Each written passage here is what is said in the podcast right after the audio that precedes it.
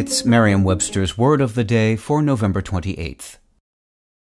Hi there, it's Julia Louis Dreyfus. You may know me from my podcast called Wiser Than Me, where I talk to older women and get their wisdom from the front lines of life.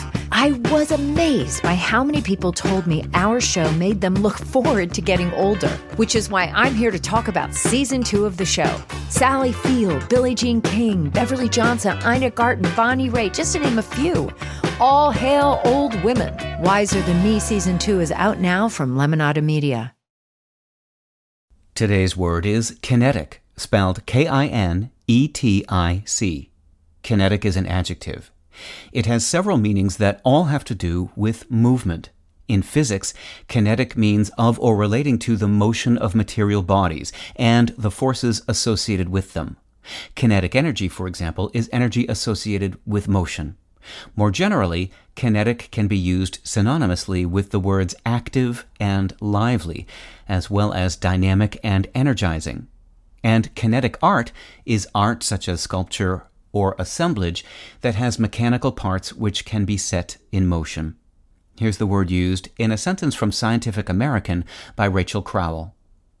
To study the behavior of elusive animals, scientists routinely tag them with GPS location trackers.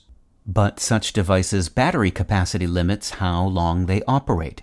So a biologist of the University of Copenhagen and his colleagues turned to another abundant power source, kinetic energy generated by an animal's movements.